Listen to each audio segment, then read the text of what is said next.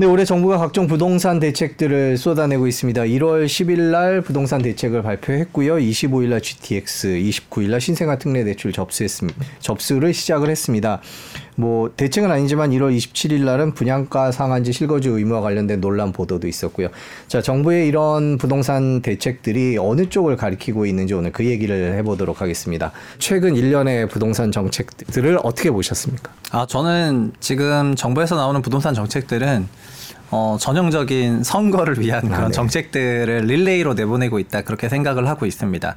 어, 전체적으로 지금 어, 110 대책을 발표할 때까지만은 그래도 어, 실제 시장에 있는 그런 문제점들을 해결하려고 하는 그런 대책이라고 생각할 거리들이 조금 있었는데 그 이후는 그냥 표심을 잡기 위한 정책들이 잇따라 발표되는 것 같아서 어, 전반적으로 봤을 때는 현실 실현 가능성이 좀 낮은 대책도 혼재돼 있다 보니까 그냥 대책을 받아들이는 입장에서는 다소 혼란스러울 수도 있겠다 그렇게 생각을 좀 하고 있습니다. 네, 그러면 하나하나 왜 그렇게 생각하시는지 짚어보도록 하겠습니다. 돈이 가장 많이 들어가는 GTX 얘기부터 좀 해보도록 하겠습니다. GTX가 보도가 나오면서 이제 가장 많이 나온 얘기가 평택 얘기입니다. 뭐 네. 집값이 어떻다 이런 얘기들이 있는데 뭐 실제로 그런지도 궁금하고요. 이번 GTX 발표 어떻게 보셨는지도 궁금해요.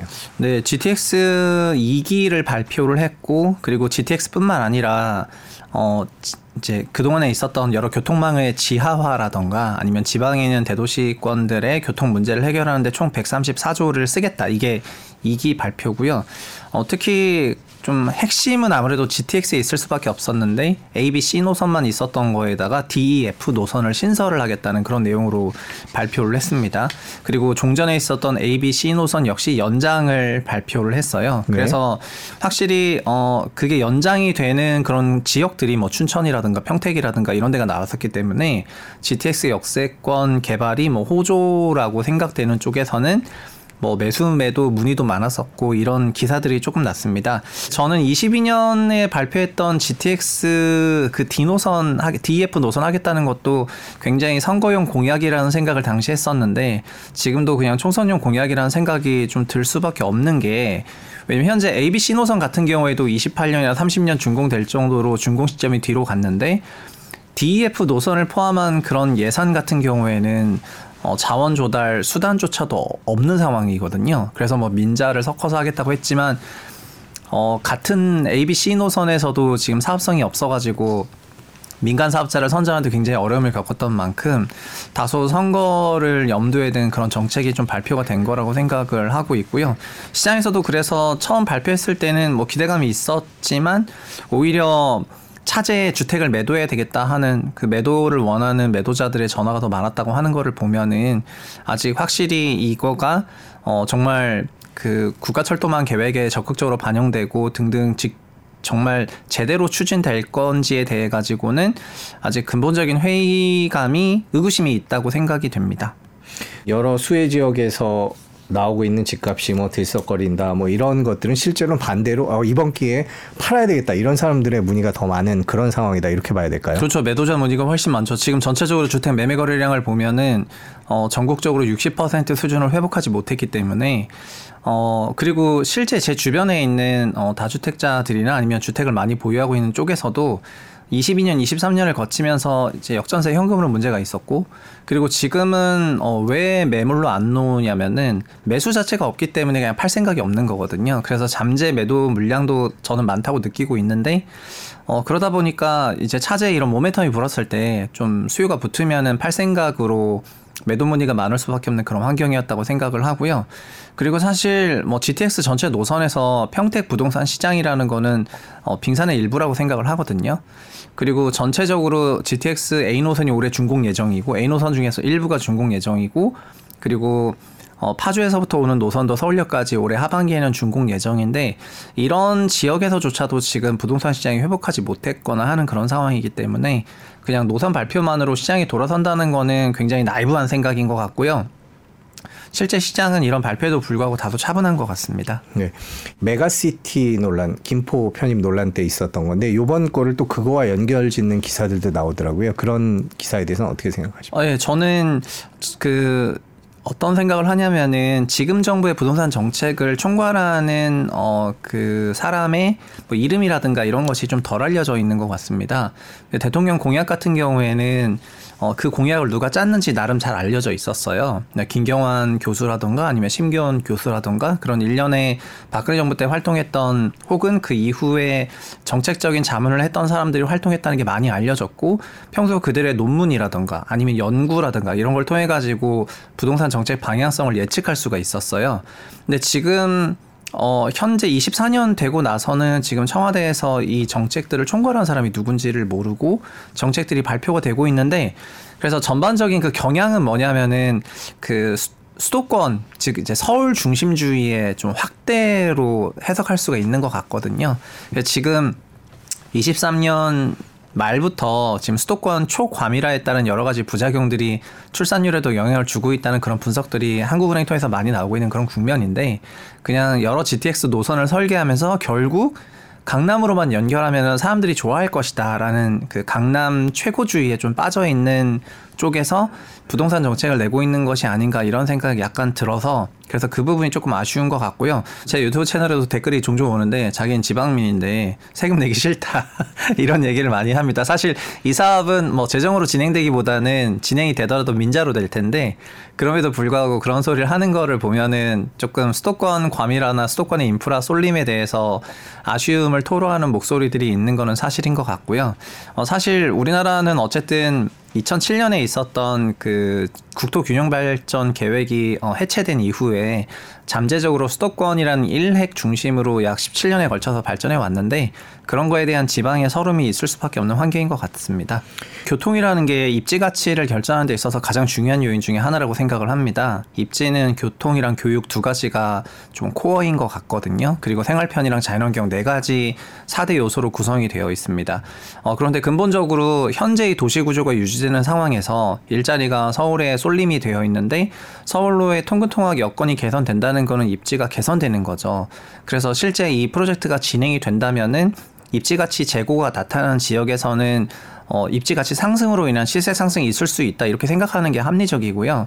다만 문제는 뭐냐면은 이 서울 쏠림 어, 서울에 직장이 많고 이런 수도권 쏠림이 과밀화되면 될수록 다른 쪽에서 그림자 비용이 들어간다는 건데 그 그림자 비용이라는 거가 상대적으로 더 높은 주택 가격과 그리고 주택 시장에 더 적은 수요 그리고 자연스럽게 그것이 건설 경기의 시장 축소라던가 아니면은 부동산 시장의 어, 위축으로 이어지고 그리고 현재 여러 가지 문제 중에서 출산율이나 이런 문제 등등을 다 포함하고 있기 때문에 어 단순히 이거를 그냥 서울로 연결하는 교통망을 확보하는 레벨에서 생각하는 것이 아니라 좀 더 포괄적으로 접근해야 될 주제인 것 같습니다. 민영도 있고요. 정부가 짓는 것도 이렇게 계획이 혼재돼 있던데 이 예산 부분은 어떻게 보셨습니까? 어, 그 우리나라 SOC는 기본적으로 건설하면 사, 어, 실질적으로는 100년 이상 운영이 되는데요.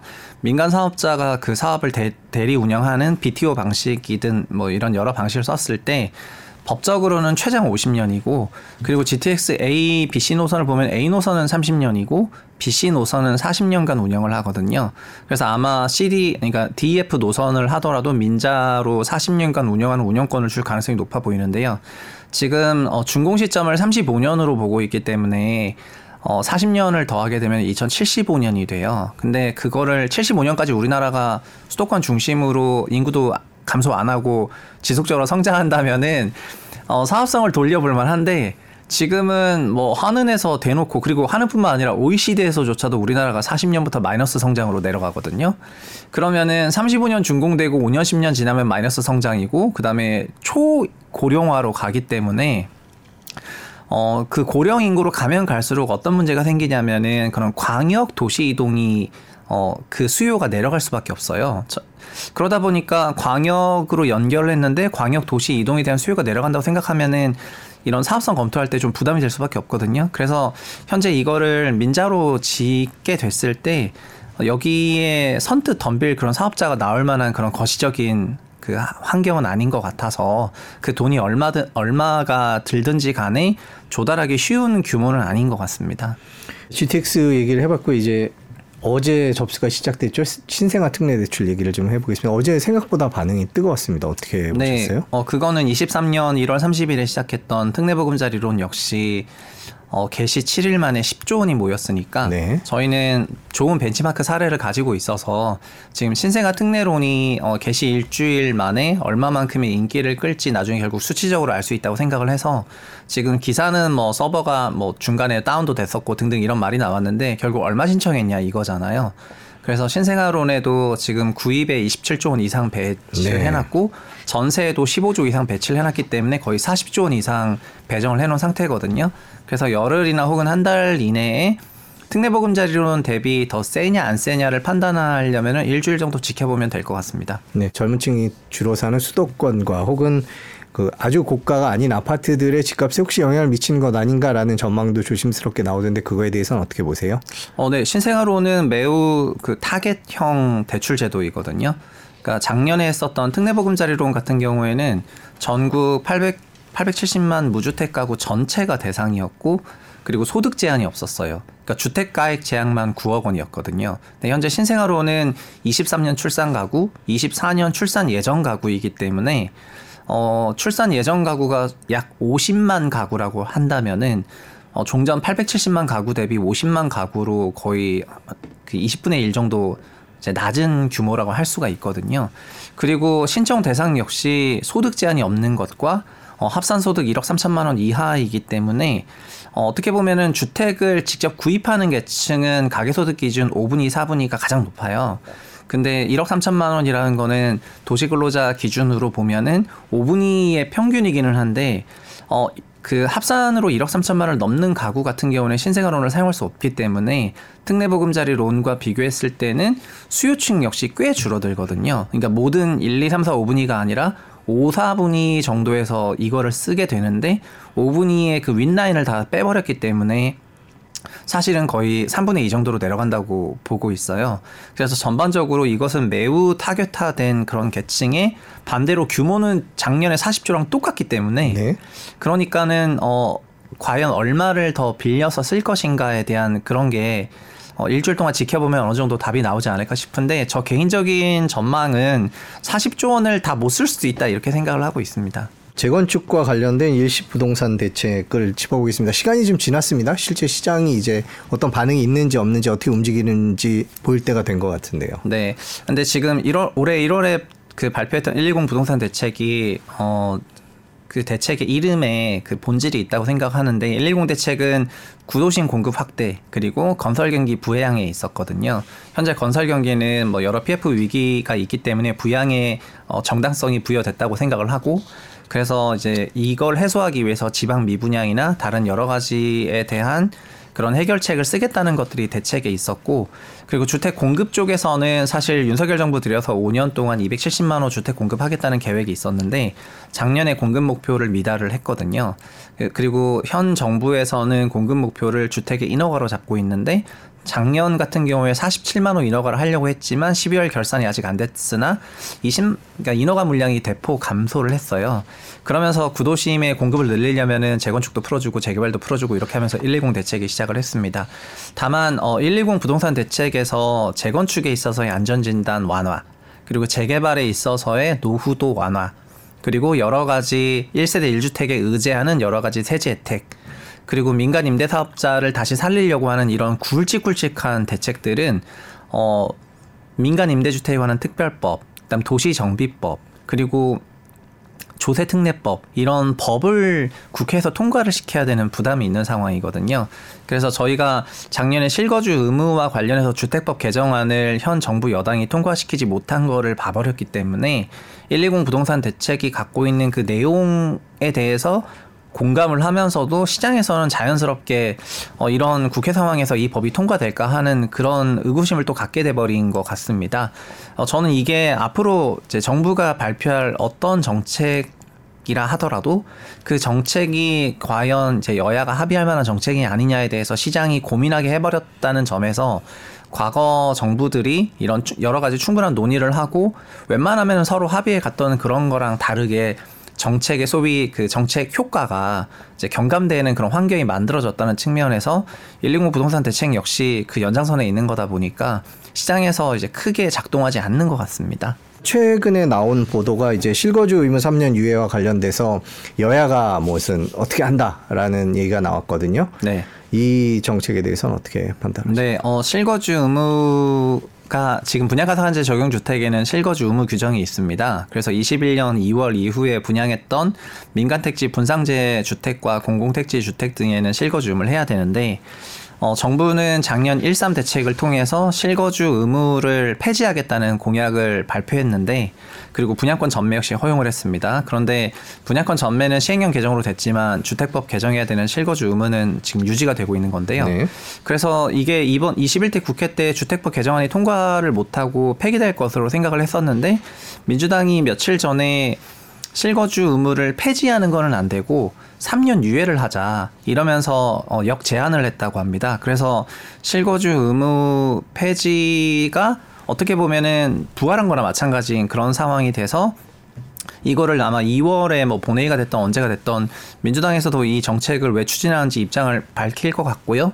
그렇게 된다면은 지금 약 5만 가구 정도 되는 분양가 상한제 적용 주택하고 실거주를 해야 되는 그런 주택들에서 실거주 의무가 3년 정도 유예되니까 자기가 직접 안 들어가서 뭐 전세로 돌려도 되는 그런 상황이 됐거든요.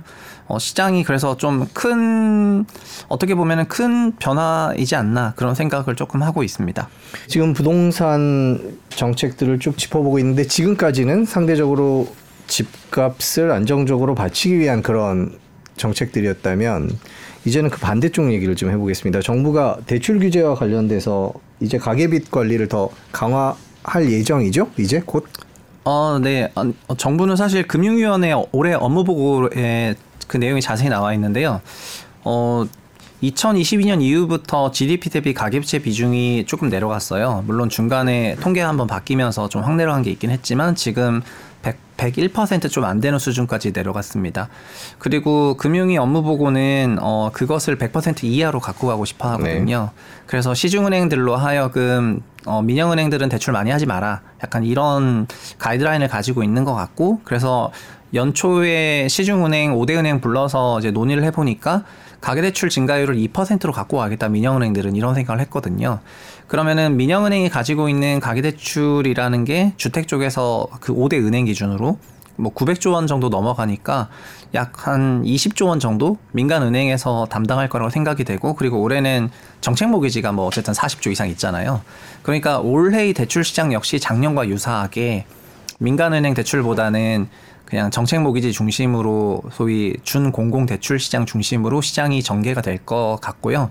그리고 이 정도 시장이 나오게 되면은 작년 재작년에도 그랬지만 대출의 순증액이 좀 작거든요. 그러다 보니까 주택 부동산 시장은 아무래도 대출을 먹고 자라는 시장인데 대출의 순증액이 작다 보니까 주택 가격 상승률이 약하게 나올 것 같습니다. 정부 정책 에 대해서 여러 가지 반응들이 있습니다. 집값을 올리자는 거냐, 뭐 반대로 아니다 이렇게 대출을 조이고 있지 않느냐 이런 얘기를 하면서 정부가 어느 쪽 방향을 바라보고 있는지에 대한 논란들이 있습니다. 개인적으로는 어떻게 판단을 하고 계신지요?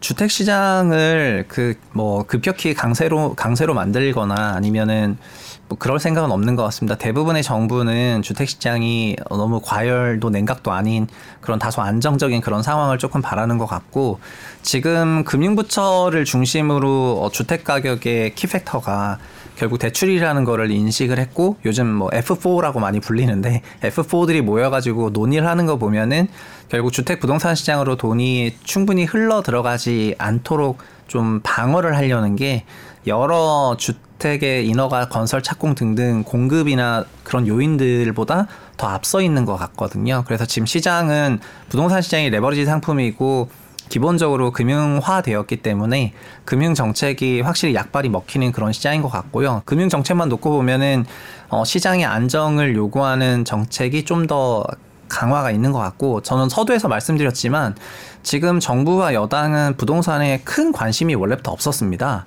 그래서 대통령 인수위 시절에도 부동산 전문가가 인수위에 안 들어가서 어 부동산 정책은 뭐 신경을 많이 안 쓰시는 건가요? 이런 논란이 22년 4월에 한참 있었거든요. 그랬던 것처럼 그 이후에도 부동산이 뭐 특별히 문제가 될 것 같지 않으면 크게 개입하지 않아 왔는데 다만 금융부처 라인에서는 부동산 가격이 경착륙을 하면은 이게 경제 위기가 될까봐 개입을 했었던 거잖아요. 그런 맥락에서 저는 현재 부동산 정책을 이끌어가는 그 코어 부서는 금융부처라고 생각을 하고요. 기재부와 금융위원회 그리고 금융감독원 그리고 한국은행이라고 생각을 하고 어 국토부 같은 경우에는 지금 실질적으로 그냥 장기적인 주택 공급에 대한 그런 수급 밸런스 정도만 어 이제 챙기는 그런 상황이 아닌가 이렇게 좀 생각을 하고 있습니다. 정부의 부동산 정책을 바라볼 때 GTX나 뭐 이런 재건축 같은 부양 정책보다는 지금 금융 쪽을 봐야 되고 그게 부동산 정책의 방향이고 우리가 집값을 예상할 수 있는 근거다 이렇게 봐야 되는 거예요. 네, 저는 2020년 이후로 사실은 주택 시장 주택 가격이랑 가장 높은 상관성을 갖는 지표는 어, 월간 주택 대출이었다고 말씀을 드리고 싶고요. 그 월간 주택 대출이 20년, 21년에는 어, 연간 기준으로 120조 원 이상이었는데 가계 대출만이요. 기업 대출 빼고요. 근데 22년에는 그게 마이너스 9조 원이었고 작년은 결산을 했는데 플러스 10조 원이었거든요. 그리고 주지하다시피 22년과 23년은 주택시장 약세장이었습니다. 작년은 실거래 기준으로는 그래도 반등을 했어요. 연초 가격이 너무 낮았었기 때문에 반등을 했지만 어 근데 올해도 그렇게 주택 시장이 호화롭지 않은 거는 어 주택 대출이 여전히 위축적인 거고요. 그러나 이렇게 너무 위축세를 가면은 또 경착륙 할 수 있으니까 어 신생아론 같은 걸 만들면서 정책목 기지로 방어를 하는 거잖아요. 그래서 앞으로 당분간은 뭐 상당한 기간은 금융 정책이 주택 부동산 시장을 예상하는데 가장 좋은 선행 지표가 아니겠는가 그렇게 생각을 하고 있습니다. 네, 지금까지 정부 정책에 대해서 짚어봤고요. 또 나오셨으니까 최근 부동산 시장 얘기 좀 여쭤볼게요. 최근 부동산 시장을 얘기하면서 가장 많이 나오는 게 이 거래량 지표입니다. 지금 표를 잠깐 보시면요. 뭐 2023년 초에 거래량 안 좋을 때 수준으로 거의 돌아갔습니다. 지금 시장을 어떻게 봐야 될까요? 어, 네, 저 거래량 역시 대출 따라서 간 건데요. 어, 작년 1월에 거래 침체가 있었지만 2월부터 특례 보금자리 론이 있었고요. 그리고 6월부터는 시중은행 50년 만기 주담대가 있으면서 저 거래량이 가장 활성화됐던 게 작년 3분기였습니다. 그리고 9월 말에 어, 특례보금자리론 50년짜리 이런 여러 대책들에 대한 폐지를 밝혔고 그리고 4분기 들어서 거래량 위축이 있었고요. 특히 11월, 12월 같은 경우에는 어, 상당한 위축이 있었습니다. 올해 1월은 어, 작년 11, 12월보다는 괜찮겠지만 어, 2월, 3월 되면은 신생아론이 있고 또 이러니까 거래량이 좀 살아날 것 같긴 하거든요. 근데 저거를 연간으로 보면은 어, 전년비 개선되는 거 아니야 이런 생각 하실 수가 있는데 작년에 거래 회복 역시 평년의 60% 레벨에 불과하고 평년 기준으로 보자면은 지금 그러니까 어느 정도 말씀드리고 싶냐면은 서울에서 월에 3천 건이 거래된다 하더라도 1년에 4만 호가 안 되잖아요. 서울의 아파트는 180만 채 있거든요. 본인이 아파트를 파시려면 45년 기다려야 돼요. 그러니까 월 1년에 10만 호 정도 아파트가 팔리던 그런 시대와 지금 1년에 4만 호도 안 팔리는 그런 매매 거래량의 시대는 어마어마한 그 회전율의 위축으로 이제 이어지는 거거든요. 그러다 보니까 너무나 많은 중개 법인들이 다 폐업을 하고 이런 것들이 영향을 받고 있는 거고요. 그래서 뭐 천건대에서 이천 건, 삼천 건대로 올라왔다는 게 중요한 것이 아니라 이런 만성적인 거래 위축을 만들어낸 요인이 무엇이냐에 대해서 봤을 때 결국은 어 지금 DSR이라는 그런 강화된 가계대출 기준이 우리 가계가 높은 대출을 받지 못하도록 하는 것이고 가계 역시 주택 가격이 너무 높으니까 굳이 내가 저 대출을 받아서 저 집을 사야 되냐라는 그런 회의감이 있는 거잖아요. 그래서 자연스러운 소득의 증가로 인해서 DSR이 완화되는 그런 과정이거나 아니면 가격이 조정을 받으면서 지금 수요가 올라올 수 있는 그런 환경으로 가기까지 그냥 시간이 필요한 것 같습니다.